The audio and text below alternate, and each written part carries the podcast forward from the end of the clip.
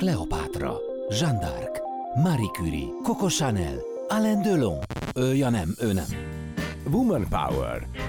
Portrék keret nélkül Kutasi Judittal. Karrier, kihívás, siker és kudarc. Inspiráló interjúk olyan emberekkel, akik egyébként nők. Woman Power.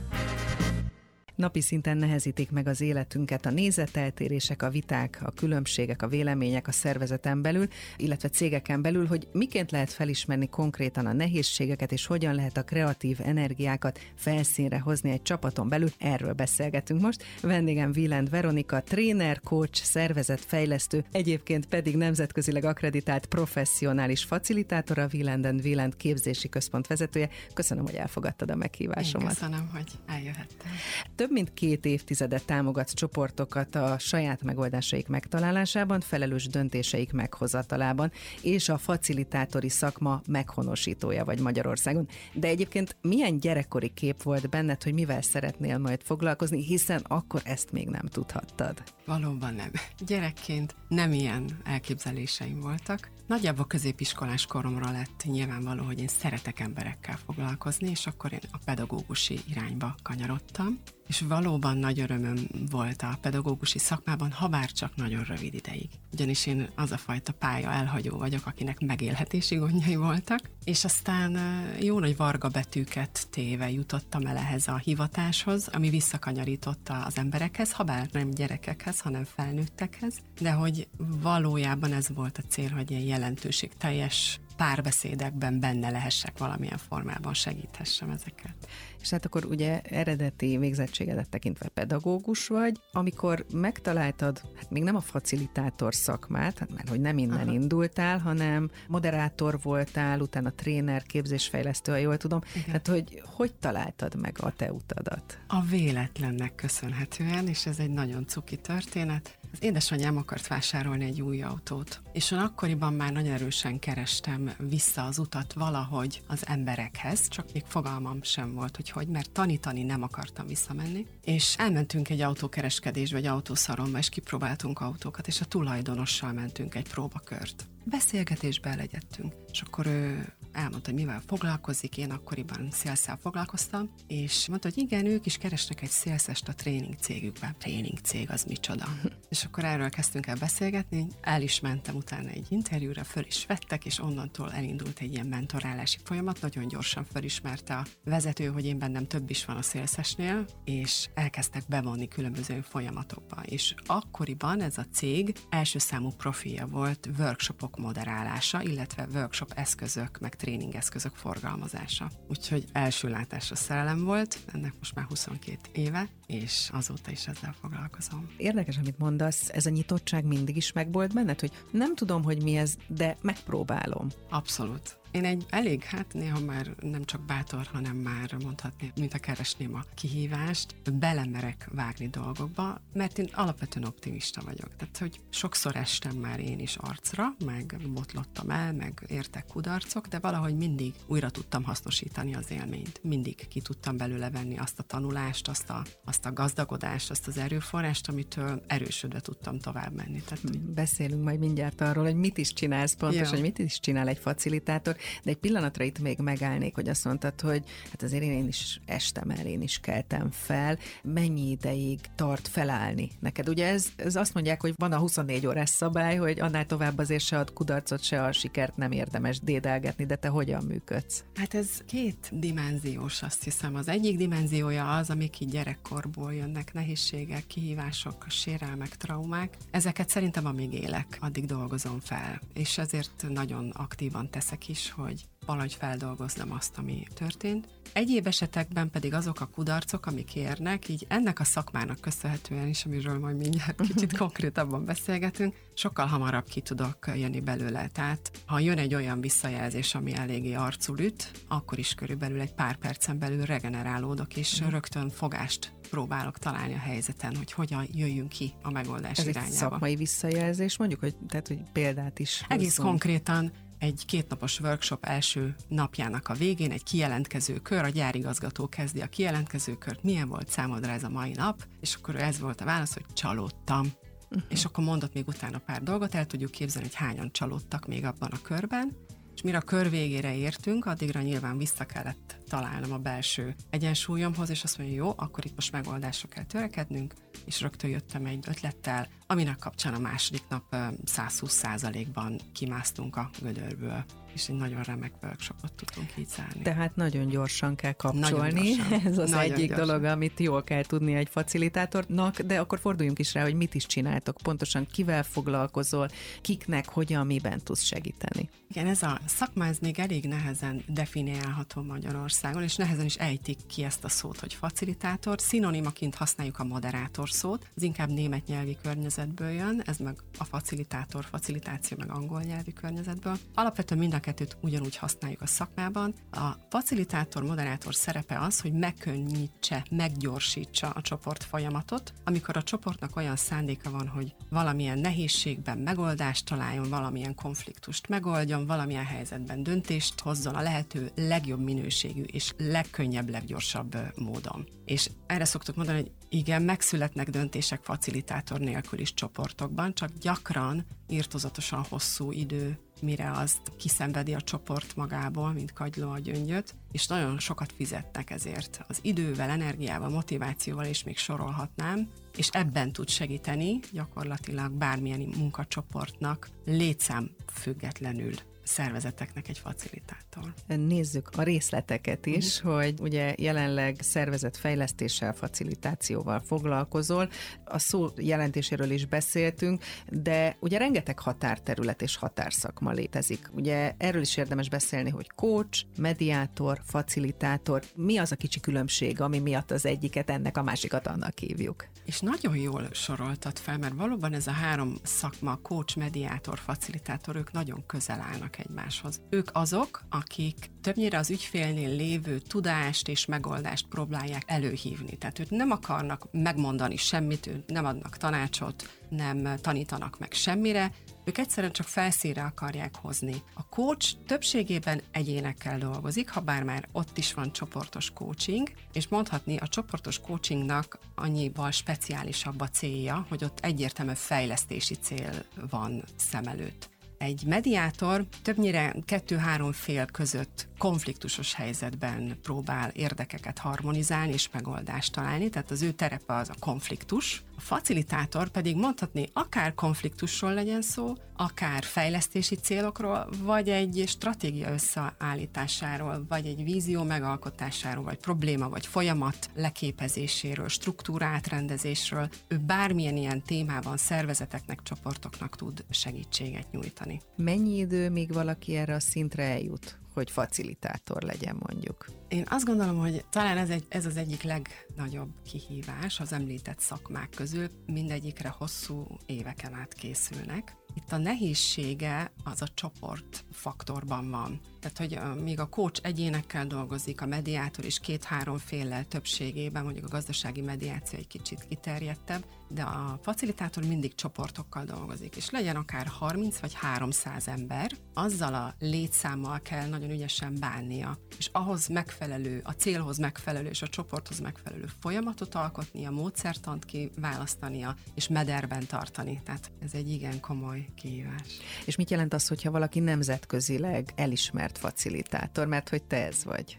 Van egy nemzetközi szervezet, ez az International Association of Facilitators. Ez már több mint 20 éve létezik. Ugye hát nyugaton már ez a szakma elég régi múltal, meg történettel rendelkezik, hát 20-30 éve már biztosan létezik, de én ismerek olyan módszertant, ami már 50-60 éve működik, és hogy ebben a rendszerben ebben lehet minősítést szerezni, és ott egy ilyen karrier útnak az egyik állomása ez a professzionális facilitátor, ez egy értékelési központon mentem végig, különböző feladatokon, gyakorlatokon megmérettettem, és ezt követően kaptam meg a minősítést, ezt a Milyennek kell lennie egy facilitátor? Tehát mik azok a képességek, készségek, erősségek, amik szükségesek ahhoz, hogy valaki egy ilyen szintre eljusson? Hát én azt gondolom, hogy nagyon fontos, talán az egyik legfontosabb, ami a folyamat az elengedhetetlen az a struktúráltság, tehát hogy legyen egy, egy rendszer, legyen egy folyamat, legyen egy logikai menet. Nagyon fontos az empátia, ami a csoport érzékelését, csoportra való reflexiót, és úgy szintén empatikusnak és együttérzőnek kell lenni saját magunkkal is, ami bennünk zajlik, mert mi ugye oda-vissza tükröződünk. Én a csoportban, a csoport bennem.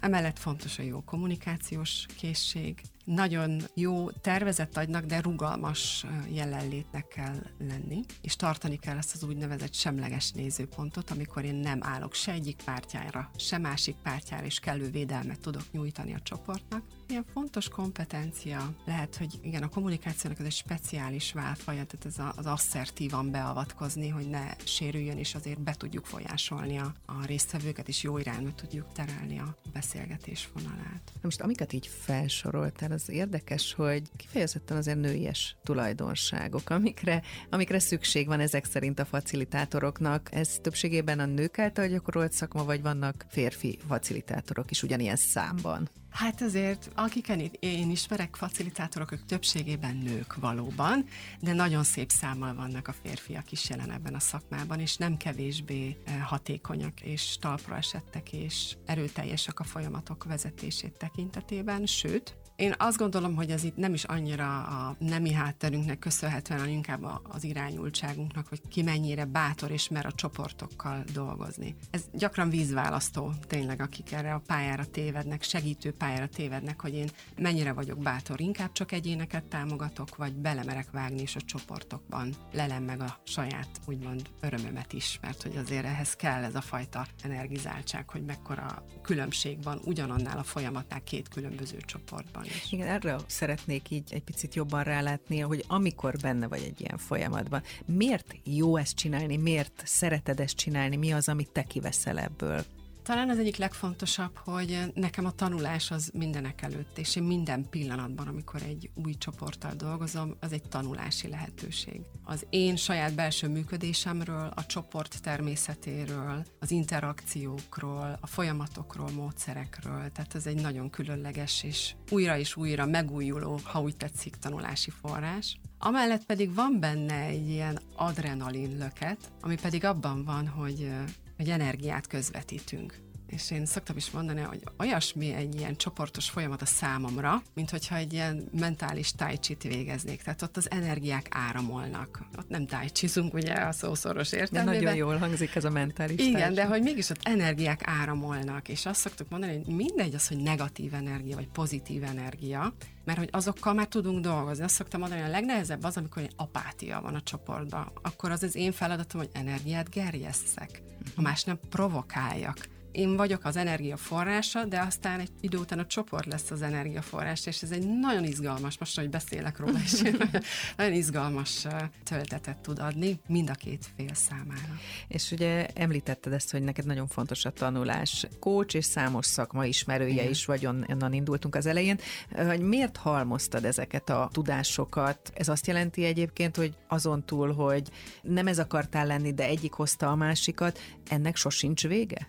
Hogy miért halmoztam? Én azt gondolom, hogy ez inkább az ügyfél oldaláról volt egy fontos támogatás a részemről, meg sok segítő részéről, hogy kibővítettebb portfólióval támogat. Az ügyfél nem tudja, hogy ő neki kócsra van feltétlenül szüksége, vagy facilitátorra, vagy trénerre, vagy szervezetfejlesztőre, vagy mediátorra. Ott Úgy, a probléma? Ott van valami probléma, és ő megoldást akar. És én nekem kell a sok kalapom közül kiválasztani azt, ami számára az ő konkrét helyzetére a lehető legjobb megoldást hozza. Tehát ritkán van az, hogy ilyen vegytisztán azzal keresnek meg minket, hogy ide workshop facilitálás kell. Azért már egyre több, hál' Istennek hanem jönnek valami problémával, és akkor mi tudjuk, hogy oda neki mire is van tulajdonképpen szüksége. És ugye a hazai facilitáció megteremtője, vagy behozója, vagy fogalmazhatunk így is, említetted, hogy ugye külföldön ez már jóval régebb óta Igen. működik, még nálunk Magyarországon mióta? Hát én szerintem azért már itt van körülbelül egy olyan 30 éve Magyarországon is, de annyira pici kis magok voltak szerte egy-egy ilyen szervezetben,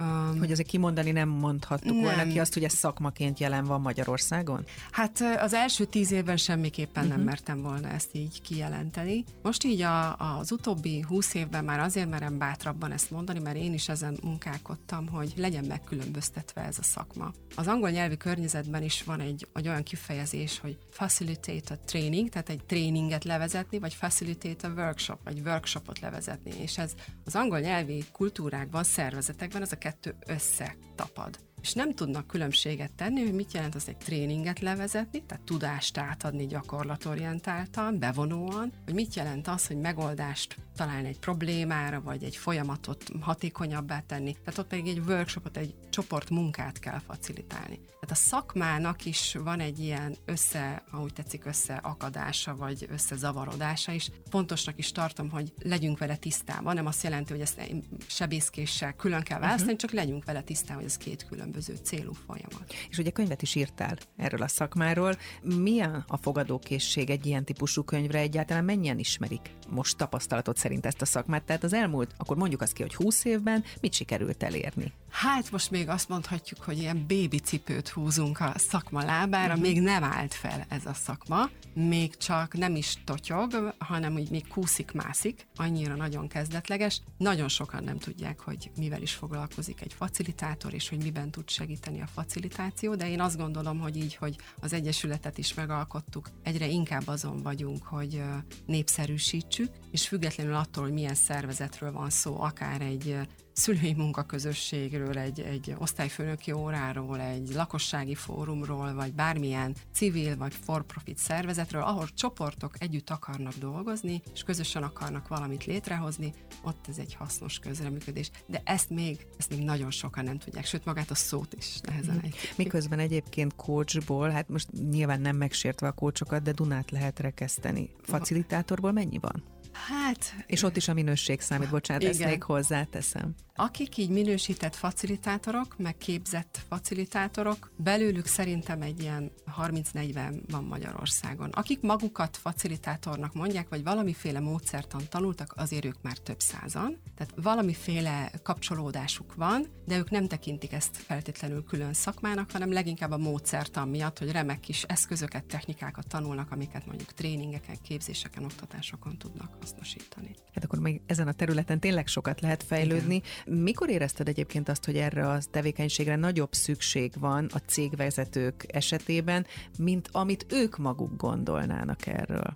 Hát én ezt az elejétől fogva láttam már, mikor rákanyarodtam erre a pályára, hogy azok a szervezetek és vezetők, akik erre nyitottak voltak, ők nagyon hamar tudtak pillanatokon belül kríziseken úrrá lenni, nehéz helyzeteket megoldani, optimalizálni, bonyolult, komplex folyamatokat. A saját tapasztalatom, aki támogatta végig őket, láttam, hogy ez nagyon jó, tehát jó a cucc, jó, ez a, jó ez a fajta támogatás, csak még kell a népszerűsítés. Akkor kvázi van egy wow élménye, egyébként van. akár egy vállalatvezető esetében is, hogy ja, hát erre van egy ilyen jellegű megoldás. Hogy ez Ala... ennyire egyszerű is lehet? Lehet belőle wow élmény is. Uh-huh. Alapvetően igen, tehát hogy az ő, ha ilyen tanulási vagy felismerési, önreflexiós szempontokat nézzünk, lehet, hogy így közelítjük meg. Tehát egyszerűen csak annyi, hogy két nap alatt megvan, amit egyébként két hónap alatt tudtak volna csak létrehozni, uh-huh. és akkor azt mondja, hogy oké, okay, szuper, kész, menjünk tovább. Uh-huh. Csak azért kérdezem, mert nagyon sokszor ambivalensen fogadják az ilyen jellegű segítő tevékenységet, akár még a legnagyobb cégek vezetői is. Van egyfajta bizalmatlanság.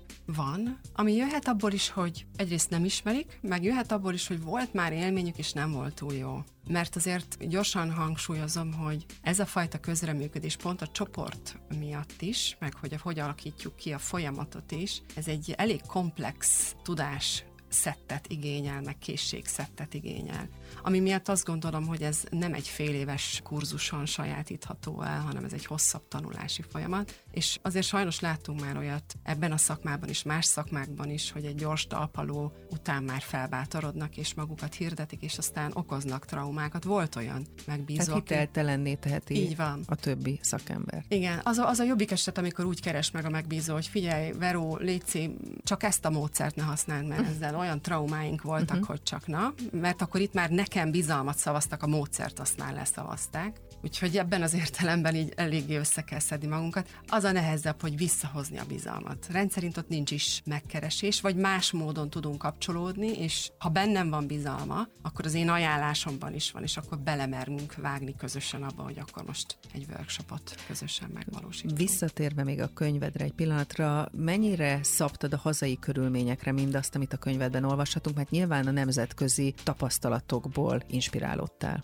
Abszolút, tehát ez nemzetközi irányokból jött a tudás, és a, hát a tapasztalat az viszont magyarországi tapasztalat, úgyhogy hogy mennyire szabtam magyarországi közegre, azt gondolom, hogy van benne utalás arra, hogy mire érdemes figyelni. Leginkább, és ez sem annyira magyarországi, hanem az, hogy minden szervezet más és más kultúrával rendelkezik, és máshol tartunk. Mások az értékrendek, mások a célok, mások a kulturális jellemvonások, és ezt szigorúan figyelembe kell venni egy-egy ilyen folyamat megalkotásánál, és ha ezt figyelmen kívül hagyjuk, akkor ott okozhatunk olyat, ami traumát okoz. Erre egyébként csak idéznék egy régi vezetőnek a mondását, hogy Veró, ne gyere Porséval egy olyan szervezetbe, ahol még mindenki csak Trabantot vezet váltsunk egyen jobb autóra, mondjuk egy Skodára, mert hogy tönkre teszik a váltót, nem tudják jól használni, meg a féket is tönkre vágják, tehát ne ugorjunk kvantumot ott, ahol még nem kész a szervezet, ezt figyelembe kell venni. Igen, tehát nagyon fontos, hogy ténylegesen ráhangolódj Így arra van. az adott közegre. Hamarosan innen folytatjuk, tartunk egy kis szünetet továbbra is. Vilent Veronika, trénerkócs, szervezetfejlesztővel, nemzetközileg akreditált professzionális facilitátorral beszélgetek. A mikrofonnál Kutasi Judit. Hamarosan innen folytatjuk. Woman Power. Portré keret nélkül Kutasi Judittal. Már is folytatjuk a beszélgetést Véland Veronika, tréner, coach, szervezetfejlesztővel, aki egyébként nemzetközileg akreditált professzionális facilitátor, és hát arról beszéltünk, hogy egy facilitátornak, hogy így összefoglalom, miről volt eddig szó, hitelesnek kell lenni, meggyőzőnek kell lenni, rugalmasnak kell lenni, nagyon gyorsan képesnek kell az adott helyzetre ráhangolódni, és akár változtatni a saját elképzelésen, hogyha az abban az adott közegben egyszerűen falakba ütközik. Már hogy szoktál falakba ütközni, nem? Hajjaj, nyilván igen, és ez az, ez az egyik legizgalmasabb része, hogy van egy elképzelés, de ott a pillanatban nem tudhatom, hogy mi áll elő. Ha elég jól informált vagyok, felkészült vagyok, tájékozott vagyok egy-egy ilyen folyamat előtt, jól összerakom a folyamatot, amit a megbízóval jóvá is hagyatok, akkor is jöhetnek, potyoghatnak ki olyan váratlan dolgok, amiket kezelni kell. És hogy ez az izgalmas ebben a szakmában, hogy, hogy ilyenkor mindig futunk egy kört, hogy mi zajlik most a csoportban, mi történik, mit szeretnétek, hogyan menjünk tovább. És akkor ebben a, abban a pillanatban születnek megoldások, továbblépési lehetőségek, amikre nem voltam felkészülve. Talán az egyik legizgalmasabb része ennek a munkának, hogy amikor elmegyek egy szülő értekezletre, és kétségbeesve néz hátra rám az egyik szülő, hogy Veró, csinálj már valamit, mert itt reggelig fogjuk dagasztani a semmit, és akkor csak megkérdezem, hogy javasolhatnék egy konkrét módot, hogy hogyan dolgozzuk fel ezt a kérdést, amit már egy órája firtatunk, de nem jutunk egyről a kettőre, és akkor hát van, vagy van nyitottság, vagy nincs. Vagy, vagy egy osztályfőnöki óra, ahol már a pedagógusnak én ajánlom fel, hogy szívesen bemegyek és moderálok, mit tudom én, negyedikes, ötödikes gyerekeket, akik már torokra úranak, hogy mi lehet ennek a hátterében, mert nem tudja kezelni a problémát. És akkor már gyerekekkel is tök jól lehet ezeket a folyamatokat vinni. Ahogy el tudnak kezdeni beszélni, vagy, vagy írni, már tudunk ilyenfajta bevonó módszereket alkalmazni. Felnőttekkel meg végképp. A felnőttek szeretik, hogyha rájuk van bízva, hogy eldöntsék, hogy A legyen, vagy B legyen. Sokkal inkább magukénak érzik a döntést. És hogy amikor erre így ráéreznek ennek az ízére, hogy meg voltam kérdezve, belettem bomba. Akkor az értékes? Az nagyon az nagyon nagy értéket ad, és onnantól fogva nincs az, hogy már százszor elmondtam neki, csináld már másképp. Nem kell százszor elmondani. Ő tudja, hogy miért csinálja B úton, mert a B-hez ő is hozzájárult. A B az övé is. És ez, ez ennyivel fel tudja gyorsítani, meg tudja könnyíteni a dolgot. Csak egy picit máshogy kell ránézni a Abszolút. problémákra. Abszolút. Egyébként azt mondtad az elején, hogy hát szereted a kihívásokat, de hogyha így egy ilyen napi kihívás kéne a sok közül említeni, akkor vannak így a mindennapjaidban újabb és újabb kihívások? Vagy már eljutottál egy olyan szintre, hogy azért bármilyen helyzetre van egy zsebből előhúzható megoldásod? Szerintem nincs. Ilyen zsebből előhúzható megoldás nem létezik. És a kihívások hát attól függ, hogyha a szakmán belül nézzük, akkor minden egyes megbízás egyedi minden egyes megbízó az ő kultúrájával, a csapatával, folyamatával nagyon egyedi. És ott abban a pillanatban csak ők léteznek, és csak rájuk fókuszálok. Ha kiterjesztjük, vagy kinyitjuk a fókuszt, akkor nyilván vannak kihívások, ami meg már így akár ezt a mostani helyzetet öleli körbe ez a gazdasági válság, hogy ebben hogyan reagálnak a szervezetek, és hogyan tudunk mi jól segíteni, hogyan tudunk ott lenni online, offline, hibrid, meg sokszorozottak a feladataitok egyébként? Tehát akár már a Covid alatt nézzük, vagy most ebben a bizonytalan gazdasági környezetben? Igen, a Covid-dal egy érdekes nem lelassulás, hanem tökéletes százszázalékos leállás történt. 2020. március 15-ével megállt a képzés, megálltak a, az eszközök, ugye mi forgalmazzuk a tréningeszközöket is, és egy körülbelül másfél évig mi a tartalékainkból éltünk, illetve hát újra hasznosítottuk ezt a helyzetet, tehát fejlesztettünk uh-huh. programokat, létrehoztuk az Egyesületet, megtanultunk online, hibrid, minden dimenzióban közvetíteni, videóoktatásokat készítettünk, tehát alkalmazkodtunk, és hihetetlenül gazdag repertoár állt elő, és aztán tavaly júniusában pedig berobbant újra a gazdaság. Valahogy olyan érzésünk volt, hogy azt a fajta deficitet, amit az elmúlt, az az előtti másfél évben a szervezetek átéltek, hogy elszeparálódtak a hibrid, illetve hát az home office-os működésben a munkatársak, hogy szétestek a csapatok, hogy nehéz volt összehangolni a kommunikációt, vagy nem is működött, hogy a vezetők gyakorlatilag az újonnan felvett embereikkel nem találkoztak a fizikai térben, és hogy hogy zajlottak onnantól fogva az interakció. Szóval, hogy nagyon komoly tanulás volt ez a szervezeteknek is, sok-sok traumával, nehézséggel, kihívással, és aztán ott azokat már igyekeztek tavaly nyáron valamilyen módon korrigálni, és ebbe hívtak be minket. És azóta az az érzésünk van így kicsit ilyen hajszolva, hogy a nagyon speciális, mindegyik nagyon speciális egyedi megoldást keres minden szervezet jellegénél fogva.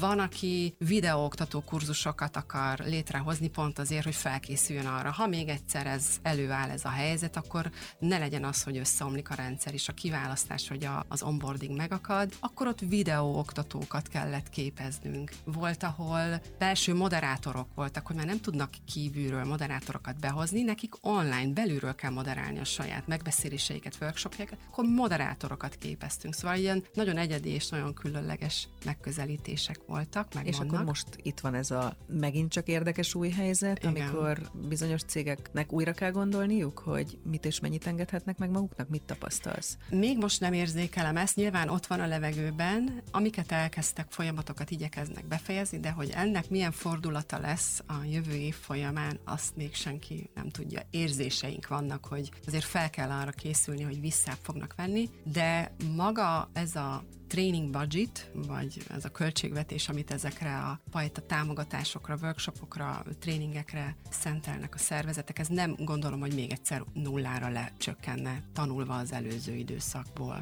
Nézzük a, a mindennapjaidat. Mennyire vagy cégvezető, mennyire vagy facilitátor, és egyébként akkor még folytathatjuk a sort, mennyire vagy családanya, és még egy sok mindent, tehát hogy hogyan osztod meg a szerepkörök között saját magadat? Hát igen, ez egy nagyon-nagyon izgalmas kérdés, leginkább azért, mert egy jó ideje küzdöm ezzel. Ugye amikor én eljöttem a csúnya nagy multitól 11 év után, hogy a saját vállalkozásomat elindítsam, ennek már 10 éve, akkor azt gondoltam, hogy jaj, de jó lesz majd, és mennyire remekül fogok tudni majd a magánélet és a munka között egyensúlyt tenni. Hát, mert hogy a multi az megfolyt, 10 órás munkanapokat eredményes, stb. Ugye van nem csak, hogy sztereotípiánk van ilyen, hanem hát sokszor tapasztalatunk is.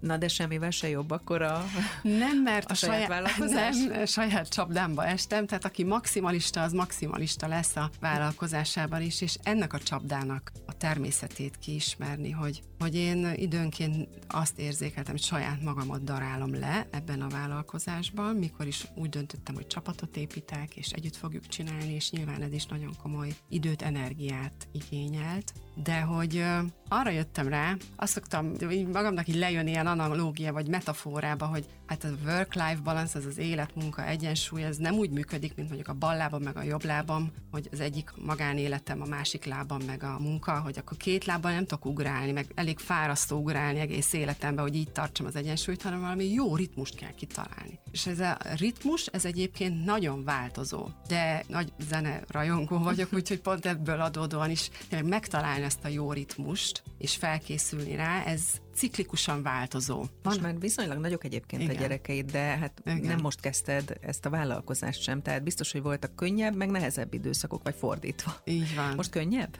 Most intenzívebb a munka fázis, de például a nyaram az most előre le volt foglalva, hogy jó sok pihenés, és rákészültem erre az izgalmas őszre, és a tél is így lesz. Tehát, hogy nekem már így beütemezett pihenőnapok vannak, de a ritmus nekem például ez a szezon adja. A nyári szezonban ott nagyobb a pihenés, a téli karácsonyi szezonban is nagyobb a pihenés, ezeket így megadom a családnak is, magamnak is. És hát nem utolsó sorban, hát ez nem tudna létrejönni, ha nem lenne egy olyan családi hátterem, a férjem, az anyósom, az édesanyám személyében, akik ebben támogatnak, hogy ezt együtt tudjuk csinálni. Igen, azért ez sokszor visszaköszön, hogy, hogy azért egy cégépítése az rengeteg energiát megkíván. Igen. Hogyha emellett egy családot egyedül kell működtetni, az is. Tehát, hogy a kettő együtt nem megy nem. csapatmunka nélkül. Úgyhogy visszatérünk a facilitációhoz, ami szintén a csapatmunka. Beszéljünk arról, hogy tanítod is ugye mm, ezt a területet, Igen. hogy van utánpótlás? Van, van. Van nyitottság a fiatalok részéről? Egyre erre? inkább azt gondolom, mindenféle korosztályból. Tehát vannak azok, akik átképzik magukat, gondolom, Így és van. vannak a friss piacra lépők is. Gyakorlatilag vannak olyan vezetők, akik ösztönösen érzik azt, hogy könnyebb dolguk van akkor, hogyha bevonják a munkatársaikat, és a döntéseket is közösen hozzák meg. És felhatalmazóbbak, és sokkal elkötelezőbbek, sokkal bevonóbbak a működésükbe. És ők keresik ezekhez a módszereket, meg a megközelítéseket, és jöttek ilyen vezetők is, akik így átképezték magukat, és ebbe az irányba kanyarodtak. De jönnek a friss egyetemről kikerült diákok is, hát ők még kisebb számmal, de nagyon remélem, hogy jövőben majd az egyetemi oktatásba is be tud ez menni. A projekt szemléletnek ez egy nagyon fontos eszköze, hogy projekteket ugye össze kell tartani, és a folyamatokat le kell képezni, a megbeszéléseket le kell vezetni. Tehát, hogy már nagyon sok olyan megközelítésben benne van ez a facilitáció, mint az agilis szemléletben, vagy a lean, a Six Sigma, ezekben mind jól alkalmazható eszköztárat ad a facilitáció. Beszélünk a fiatalokról, akiknek akár példaképe lehetsz azáltal, hogy mennyit tettél ezért a szakmáért. Neked van példaképed? Hát most furcsán fog hangozni, van, és ő az én édesanyám. Leginkább azért a példaképem, mert nála erősebb, nála kapcsolatorientáltabb, emberközpontúbb, de közben feladat fókusz is van nála. Nála közvetlenebb embert keveset ismerek. Ő remekül tud rengeteg dologgal egyszerre bánni, és 80 éves már, de remekül tanul még a mai napig is dolgokat ő nekem nem annyira az anyukám, tehát nem anya-lánya kapcsolat van közöttünk, hanem már inkább baráti, úgyhogy nálunk a visszajelzések is jönnek-mennek mindkét oldalról, és úgy tudjuk egymást támogatni, hogy őszintén beszélünk, úgyhogy nekem ő az, aki nagyon sokat adott. És persze mentoraim is voltak azért, akiknek nagyon sokat köszönhetek, és mindenhonnan elcsíptem egy-két nagyon fontos, számomra fontos alapelveket, értékeket, amik így beépültek a működésembe. És hogyha már a, a tanulásról visszatértünk, az inspirálódásra, akkor ugye külföldön is inspirálódtál, külföldről Igen. is nagyon sok tapasztalatot szereztél. Mi az, amit ott szemléletben megtanultál és hazahoztál? Alapvetően talán az egyik legfontosabb az a fajta működés, amiben képes vagyok úgy dönteni, és ez egy nagyon fontos facilitátori képesség is, és azt gondolom, hogy ez felelőssége a facilitátornak, megtanítsa a csoportokat is erre, hogy tudatosan dönteni a pillanatban, hogy én most nem egy hétköznapi ítélkező pillanatok alatt eldöntő üzemmódban működöm.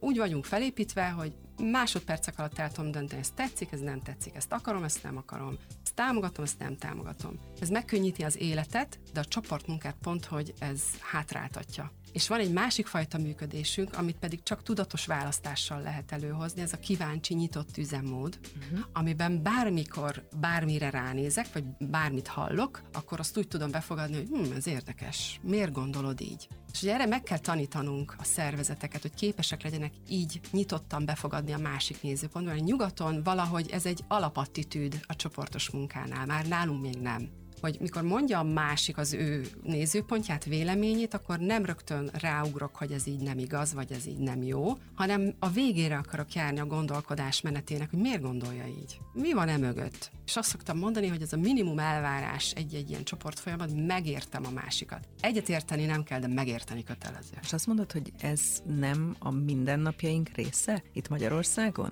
Alapvetően azt gondolom, hogy... Most céges működésről céges beszélünk, működésről. de hát azért átfordítható a mindennapi működésre is akár. Igen, ha ott vannak már az érdekek, meg ott vannak a felhevült érzelmek, tehát hogy azért fájdalmas mondjuk a téma eléggé, akkor ott azért már elég nehéz ezt a fajta nyitott nézőpontot önállóan megválasztani és jön az a fajta működés, hogy bezárkózom, ha bár lehet, hogy látszólag egyetértek, de mégis bezárkózom a másik véleményére. És erre nekünk edukálni kell minden szervezeti résztvevőt, kollégát, vezetőt, hogy ezt a fajta attitűdöt, ezt tudatosan válasszák meg, és tartsák a folyamat során végig, hogy maradjanak ilyenek, és eljön az a pillanat, amikor dönteni is kell, és azt a facilitátor mondja, hogy na most itt vegyétek fel a ítélkezős üzemmódot, mert itt most már minden információ rendelkezésre áll, már minden nézőpontból megvizsgáltuk, és így tudunk jó minőségű döntést hozni. Egyébként mennyi időd van egy-egy probléma megoldására? Hát ez attól függ. Van, amikor azt mondják, hogy meró két óra van rá. és, akkor, és egyébként vészhelyzet van. És vészhelyzet van, két óra alatt el kell jutni. Nyilván, ha kontextust jól megértem, akkor el, össze tudom állítani azt a képet, hogy meddig lehet két óra alatt eljutni és azért nyilván ugrani nem tudunk az időben, meg, hát meg varázsolni, meg varázsolni sem. sem tudunk, de azért két óra sokszor sok mindenre elég és remekül lehet rájönni, felismerni, megkönnyebbülni, felkönnyíteni, vagy legalábbis az irányokat belőni. És van, amikor ez a fajta ilyen átbillentés elég is, és a csoport onnantól önállóan tud dolgozni. Van olyan helyzet, amire azt mondod, hogy ha ezt x óra alatt nem lehet megoldani, akkor ez megoldhatatlan? Vagy hét vagy hónap alatt? Nem. Azt mondom rá, hogy amikor már ilyen sorozatosan nehézségekbe ütközünk, akkor én ott már gyanakszom valamire, hogy ott a háttérben van valami. Legtöbbször egyébként, hogyha diagnózist kellene felállítanom, hogy mi lehet a háttérben, akkor olyasmik szoktak lenni, hogy az első számú legmagasabb megrendelő, legmagasabb a hierarchiában, ő benne van valami bizonytalanság. Tehát, hogy ő nem tudott elköteleződni, ő nem tudja, mit akar, lépett vissza valamiből. Kult szerepe van ennek a legfelsőbb vezetőnek ebben az egész folyamatban, hogy ő mellé álljon. Ha ő kibillen, a folyamat is kibillen és nem tudunk zöldágra vergődni. Tehát ezért nagyon fontos, hogy amikor arról beszélünk, hogy felhatalmaztak minket a döntéshozatalra, ott tényleg legyen felhatalmazás, mert van, amikor csak azt mondjuk, hogy felhatalmazták őket, de aztán meg, már megbántam, hogy ezt rájuk bíztam. Azon gondolkodtam, hogy egy ilyen helyzetben, amikor egy csoportnak kell segíteni, akkor minden egyes résztvevőt meg kell nyerni. Minden egyes résztvevő számára valahogy hitelessé kell válni, és hát az egyes szereplők más tartanak esetleg értéknek, vagy máshogy kell hozzájuk szólni. Hogyan tudsz egy ilyen komplex helyzetben minden egyes érintethez eljutni? Vannak olyan megbízások, amikben már eleve az van benne, hogy itt konfliktus van, feszültség van, vagy ellenállás van a résztvevőkben. Akkor én a résztvevőkkel kimondottan próbálok egyénileg is konzultálni, találkozni a folyamat előtt hogy mi az ő elakadásuk, mi az ő véleményük, mitől tartanak, mit szeretnének, mi az, amire ők is nyitottak lennének. Tehát, hogy ez egy fontos dolog, hogy még mielőtt belemennénk a csoportos folyamatba, én már kiépítsem a bizalmat velük. Ha nincs ilyen nehezített terep, akkor nyilván ott a folyamatot úgy építem fel, hogy az elején mindenkinek lehetőség legyen elmondani, hogy ő hogy viszonyul ehhez az egészhez, és hogy mi az, amivel elégedett lenne a végére, mi az, amit ő bele akar tenni, vagy bele tud tenni, és akkor is jöhetnek elő érdekes ellenállások, hogy ő bárhol lenne, csak itt nem, mert most úgy alakult az élete, hogy közbe jött valami, és akkor ott arra prompt, gyorsan megoldást kell találjunk, amivel mindenki oké, okay, amivel mindenki elégedett. És ez a folyamatnak is jó, az eredménynek is jó, meg annak a résztvevőnek is, aki ott ezt a problémát felvetette. Egy picit, hogyha így előre tekintünk. Milyen tervei céljaid vannak, ugye? Meg szeretted volna teremteni ezt a szakmát, vagy ennek a szakmának az ismertségét, elismertségét Magyarországon. Írtál róla könyvet, oktatod, egyesületet hoztál létre, és hát dolgozol ezen a területen. Hova szeretnél eljutni? Hát a nemzetközi dimenzió az igen izgalmas dimenzió Egyrészt Romániában nekünk már van egy webáruházunk, és ott is elkezdtünk angol nyelvű tréningeket tartani. Van egy Qualified Facilitator programunk, ezt szeretném a korábban említett nemzetközi facilitációs szövetségben elismertetni és certifikáltatni, és azt remélve, hogy ez így Európa szerte egy izgalmas, vonzó képzési csomag, megközelítés, ami nagyon egyedi, nagyon más, mint általában a tréner vagy coach képzések, már a folyamatban is benne van a, ez a svéd asztal, amiről választhatsz, tehát ez ilyen nagyon szabad, megengedő és testre szabott, egyénre szabott folyamat. Illetve ami nagyon izgalmas, most a csapattal dolgozunk egy úgynevezett facilitatív vezetői modellen, ugye 22 év különböző szervezetekben szerzett tapasztalata, meg ez a módszertan, ebből akarunk, illetve hát már most le is képeztünk egy olyan modellt, ami, ami egy nagyon izgalmas megközelítés, hogy hogyan lehet facilitatív vezetőként a csoportokat támogatni. Tehát, hogy én a vezetője vagyok annak az adott csoportnak, és hogyan tudom a döntéshozói szerepemet úgymond átruházni a csoportra, és hogyan tudom ezt jól csinálni, felhatalmazóan, bevonóan, a sapkáimat cserélgetni. Kicsit így egy bűvészre emlékeztet, amit Abszolút. mesélsz. Igen, igen. Egy picit annak kell lenni? Bűvésznek kell lenni?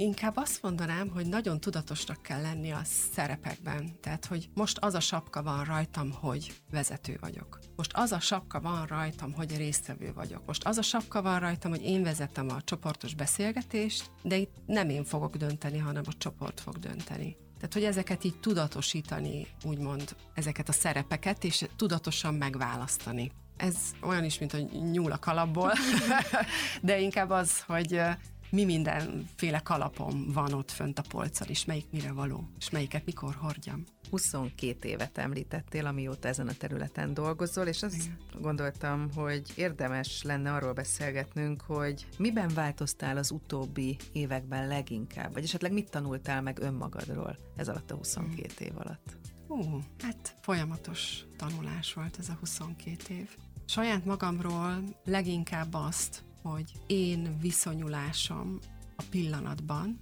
az én megélésem, az nagyon erőteljes hatással van mindig minden pillanatban a csoport résztvevőire. Ha én magabiztos vagyok, akkor ők is. Ha én elbizonytaladom, akkor ők is. Ha én megoldást látok a helyzetben, akkor ők is kezdik látni a megoldást. Ha én könnyűnek találom, azt, ami egyébként lehet, hogy nehéz lenne nekik, akkor hajlamosak ők is könnyebbnek találni. Tehát, hogy van egy ilyen érdekes dinamika, amit az élet minden területén lehet használni. Tehát, hogyha bemegyek egy boltba, a bolti eladóval, akinek már nap végén tele van a hócipője, ugyanúgy tudom használni ezt a fajta. Ha én optimista, kedves vagyok, ez így visszatükröződik. Én azt gondolom, hogy ez az egyik ilyen legnagyobb tanulásom. Emellett pedig az, hogy nincs olyan, hogy kész vagyok, olyan van, még most 22 év után is, hogy egyre jobb vagyok. Mondhatnák azt, hogy engem már nem tud meglepetés érni, dehogy is nem. És a másik izgalmas tanulás, én amikor képzem a facilitátorokat, a legkedvencebb történeteim, amiket ilyen esettanulmányként megosztok velük, azok mindegyik a legnagyobb kudarcom, és én ezeket büszkén vállalom fel, mert megtanultam ezeket újra hasznosítani, ezeket az élményeket. Hogy amikor azt mondja a vezető, hogy csalódtam, akkor abból hogy jövök ki, vagy amikor hirtelen felpattan az első számú vezérigazgató, és ki akarja venni a kezemből a folyamatot, akkor abból hogy jöttem ki, és hogy oldottuk meg a helyzetet, hogy reflektáltam magamra, mit tanultam belőle, mit tudtam visszajelezni a szervezetnek, hogy amikor érdekes grimaszokat látok egy csoportban, akkor azt hogyan kezeljük, hogy védjük meg a vezetőt, ha írtelen elkezdi támadni a csoport bizonyos helyzetekbe, vagy vice versa, amikor a vezető kezdi el ledominálni a csoportot. De ezek mind ilyen nagyon érdekes tanulások, és nekem ezek mind kudarc élményhez kapcsolódnak, ami onnantól fogva már nem kudarc, hanem egy, egy igen tartalmas erőforrás. Legyen ez ma a végszó. Köszönöm, hogy itt voltál, és mindezt megosztottad velünk. Én is köszönöm, hogy eljöhettem. Vilend Veronika, tréner, coach, szervezetfejlesztő, nemzetközileg akreditált professzionális facilitátor volt ma a vendégem. Köszönöm, hogy itt voltál. Köszönöm szépen. És ez volt ma a Woman Power portrék keret nélkül. Az emberi kapcsolatokról, illetve arról beszélgettünk ma, hogy hogyan figyelünk, vagy éppen nem figyelünk egymásra, akár a magánéletünkben, akár a munkánkban. Kutasi Juditot hallottátok, találkozunk egy hét múlva. Sziasztok! Woman Power Portrék keret nélkül Kutasi Judittal. Legközelebb egy hét múlva, kedden délután 4-től 6-ig. Hallgass vissza a Rádiókafé 98.hu-n.